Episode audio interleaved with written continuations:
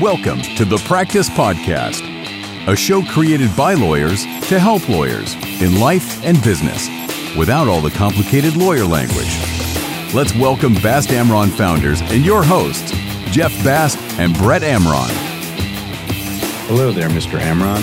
Hi, Mr. Bast. Welcome to the Practice Podcast. Today, we are going to be talking about litigation, but really about the prospect of litigation. And that is for non litigation attorneys, what to do when litigation might be on the horizon. We don't always know, but where there's a potential dispute brewing or an actual dispute brewing, and a non litigator is thinking, hmm, this might end up in litigation. What should a non lawyer, corporate transactional lawyer do? I don't know that we can really put them always in order, but Right. what would be the list of things that non litigators should be looking for? Besides calling you first, you know, look, there's always that fine line when you're just not sure whether something is an issue is going to get to litigation. And by litigation, it doesn't necessarily mean that it ends up in a court proceeding or an arbitration or something like that. To me, there's all this pre suit litigation too, where you go back and forth and you write demand letters, people stake out positions. If there's an inkling of it that there's a dispute, to me, is sort of when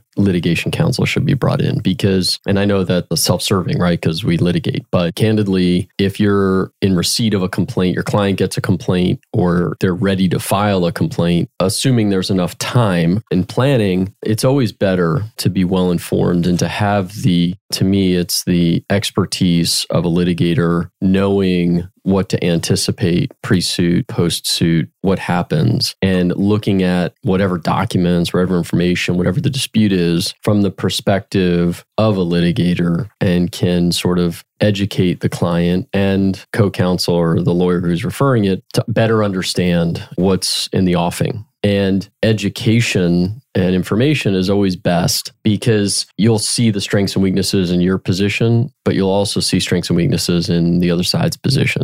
And it's always better to be prepared and well informed, whether you're sending out a responding to a letter or sending out your own letter, and know what's coming down the line and what may come down the line for the prospect of litigation when you're sending those things. Obviously, preparation and educating both yourself and the client are going to be important features. Mm-hmm. And finding a good litigator, and I, and I want to come back to that one. What are the steps that a non litigator should do to do those things? Right. You know, so one example that comes to mind for me is gathering documents, preserving them. Yeah. So gathering documents is a great one, very broad, right? So within that, it's trying to figure out what the client's file system is. Do they have electronic information? Do they have hard copy paper files? What's the sort of the universe of information? Do they do email? Have they communicated via email internally or externally regarding the issue? Do they communicate on some messenger app, whether it be iMessage or text or WhatsApp, Slack, or whatever it is, trying to figure out what's there and making sure that the client goes through all of that, right? Because we want to know the good stuff.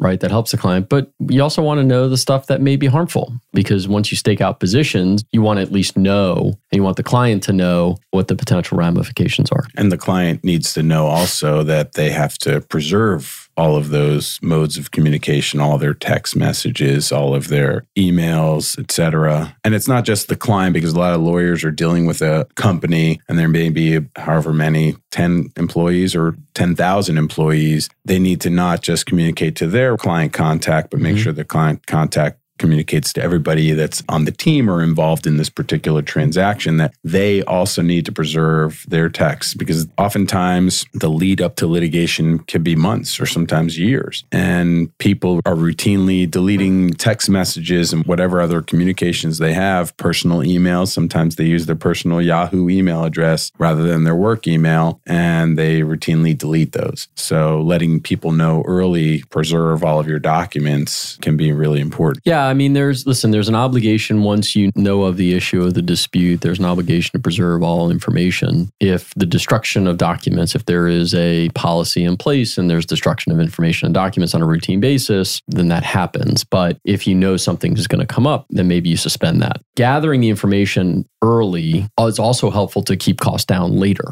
right? Because ultimately, if there is a dispute and there's litigation or arbitration or something, or even negotiation pre suit, where you're going to have to educate the lawyers, if the clients gather all the information, they have it, that's going to help later so that the lawyers and professionals don't have to go in and do all that stuff. And if you're not deleting, because you can never really delete a text right. or a message or even an email, that information is going to have to be obtained from the service provider. And that obviously raises the expenses significantly. I'm not saying that there's no discovery expense associated with gathering the electronic data or the hard copies of files, but if it's done in an orderly fashion, it's done timely when there's no pressures and it's done before things start to be deleted or destroyed through course of business, it just helps tremendously in terms of the cost factor, but also helping the lawyers as well. You mentioned doing it while it's sort of fresh and before there's pressure, you know, that also reminds me that people want to also memorialize their memories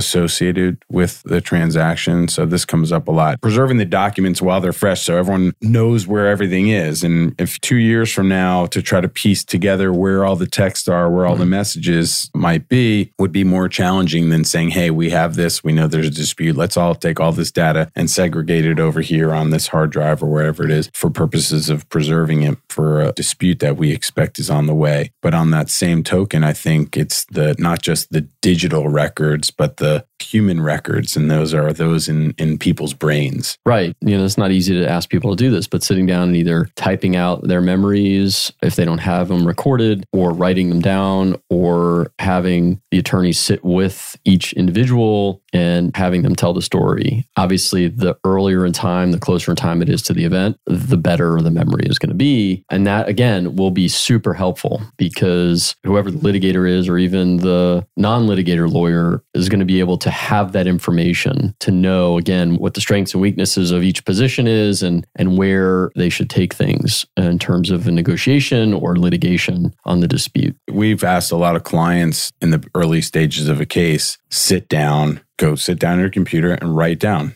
everything that transpired as right. much as you can. Sit right. down and remember it. I like to have each person involved sit down and write their own narrative. Do you have any thoughts about whether they should do it collaboratively or each write their own narrative? These are all protected communications right. because it's attorney client communication. So it's all protected. For me, I'd like to see everybody do their own because if I'm sitting in a room with somebody and they say, Oh, remember this. And if I don't remember and I go, Oh, yeah. And then I put it down, it may be perfectly okay that I don't remember it. Somebody else remembers something, I may not. And that's okay. But if I say I remember it and then my lawyer thinks I've remembered it, not that somebody told me more recently about it, and I'm sitting in deposition and somebody asks me a question and I say, Yeah, I know. And they say, Well, how did you know? You didn't even start at the company at until after right. that issue had occurred. And so I'm a big proponent of tell me your story individually, and then we can sit down and go through the notes together collectively and figure yeah. out where the issues are. It's a great point because people remember things and they're not sure. It's like from your childhood. I remember things and I always question do I remember that from the event or do I mm-hmm. remember it because I saw a picture of it in my parents' family photo albums? And so the same thing happens with these types of events. Do they remember because it occurred or they remember it because somebody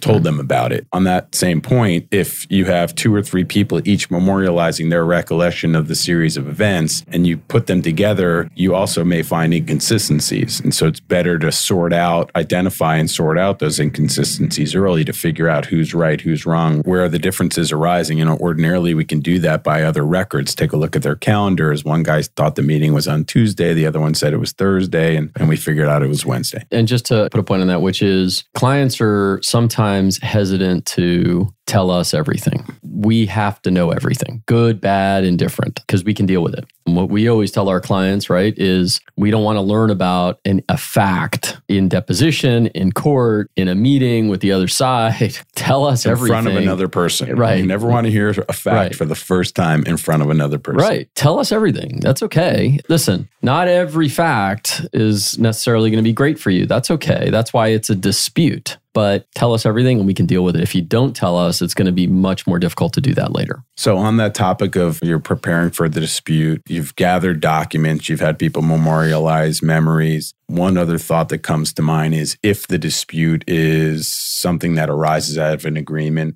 maybe you need to take a look at the agreement or document a contract? Yeah. I mean, obviously, if there is a contract or a document at the center of the dispute, a transactional lawyer may have one view of the document and the Ideally, provisions. Likely they drafted it. Right. Or if they drafted it, or maybe they were part of the drafting process, they're going to have a different spin on it than a litigator would. How's a court or jury going to look at this? How's this going to play in an arbitration, perhaps? And so that's why it's good to have, ideally, I'd love to be a part of conversations when a transaction is being put together as a litigator because, hey, here's the potential pitfalls and what may happen. But I, I recognize that people don't necessarily want to have that when they're going into a deal. I think they should, but if you see the dispute, a dispute has arisen, or you think internally there's a dispute, a litigator is going to have a different view towards what could happen if a dispute bubbles up and goes to whether it be again pre-suit litigation court or arbitration. And so to me it's not just the non-litigator lawyer looking at a document and saying oh here's what it means. It absolutely could mean what that lawyer is saying for sure but here's how it'll play in court is a different spin. So Certainly. looking at the documents that there but then taking a look as we talked about a few minutes ago looking at any other documents that may relate to that transaction or that the document the center of the dispute. And knowing by the way as a litigator knowing whether or not if you get into litigation all the other stuff would be admissible Right. as evidence. You know it may or may not be if you're litigating over documents. So those are all sorts of things that a litigator may have a different spin on, a different view than a non-litigator. But a non litigator also looking at a, a potential dispute brewing will want to look at the contract to ascertain is there some notice requirement? Are we required to give them a 60 day lead time? Right. And then if they wait three weeks or whatever it is while they're interviewing litigation Yeah. firms, and now the notice has to start and everything is triggered later, or they learn that, oh, we've been interviewing lawyers in Florida and this litigation has to take place in Austria, Right, whatever right, it is. right, you know, it's a good idea to look at the contract and figure out what are the requirements for the dispute. Maybe there's an arbitration clause. or a pre-mediation clause pre- before, right? Right, exactly. Take a look at the contract and figure out what are the requirements. Another thing that comes to mind is considering a litigation, is there some insurance that might cover this type of claim, right? Whether on your side or on the other side. Yeah. So maybe the client has insurance that will cover this particular type of dispute. There's receivables insurance, there's all types of insurance available. Or, as you mentioned, does the opposing party have insurance coverage? Can you get a copy of that policy to figure out what the coverage is? Maybe somebody else involved, an advisor, a consultant, maybe there are accountants involved. Maybe the accountants have insurance Right. that might cover the claim. So consider is there insurance that might be applicable and do you need to have a good understanding of what that coverage is? Isn't that something that as a litigator you're going to be looking at Yeah, early always. on as well? Yeah, always. What's the source of A, a source of recovery or a source of payment if our client is potentially on the hook, source of payment of potentially attorney's fees for our client if there is insurance policy. We're always looking towards that. And those are the questions that we want to ask as well and look at those issues. Again, both sides. The insurance might in certain instances drive the way you frame your claim. So if you're pursuing a target that maybe has limited resources, but they have insurance, you want to frame your claim in a manner that fits within the confines of the coverage. Yes, of course. Uh, Look, you can't make things up, but you know when you plead certain claims that if there's coverage, you want to know what that coverage is and what the limits of that coverage are when you're framing your claim in the dispute. And no, listen, this is not something that's covered. You got to tell your client that. Or, yeah, I think there's coverage here. There may be a battle with the insurance carrier, but ultimately maybe there's going to be coverage. Or, yeah, there's coverage. Don't worry about it. So that's something you need to know, especially when you're drafting a lawsuit, even sending a demand letter before you file a lawsuit. Because if you send a demand letter and put all this stuff, this beautiful stuff in there that you really don't need, that really doesn't frame your claim, it's sexy, it's going to create leverage. Mhm. Well, guess what? Now they're going to send that to their insurance carrier. And then if you ultimately get to litigation or you're negotiating, the carrier says, Yeah, I mean, you pled all this stuff. There's no coverage for it. When in reality, you don't need that. Those are good things to know and to figure out before you even send anything out. I mean, the idea here is to figure out the practical, efficient way to get the dispute resolved no matter what side you're on for the client. Court and even arbitration is super expensive and takes a long time. And how can we as lawyers work with our clients to, at least from our perspective, be as efficient and practical as we can be, keeping in mind what the ultimate goal is of the client and not losing sight of that. It's very easy for lawyers, and I see it all the time. A complaint gets filed, and it's a one count breach of contract complaint or two count breach of contract complaint, and they haul off and send 100 requests for production. That's where the expense is because now you're getting all this information that you really don't need. So figure out what you really need in order to establish the claim or defend the claim. Then what's the goal you're hoping to achieve? For corporate transactional lawyers who are facing the potential for litigation, we have one, preserve the documents, two, preserve the memories, three, take a look at the relevant documents for purposes of determining notice provisions and jurisdiction, venue, things like that. Four, take a look at potential insurance coverage. And then you mentioned it in the beginning find a good litigator. Five would be find a good litigator. For sure. And I know in big law, the transactional lawyers or non litigators can get up, walk down the hall or elevator or stairs, whatever, whatever the office looks like, and go into a litigator's office and talk to them and that's super easy. Smaller firms, boutiques who are specialists don't have that. And so, yeah, the idea is get a litigator on board early. And yes, it's going to increase the cost, obviously, if you bring another lawyer in, but it may save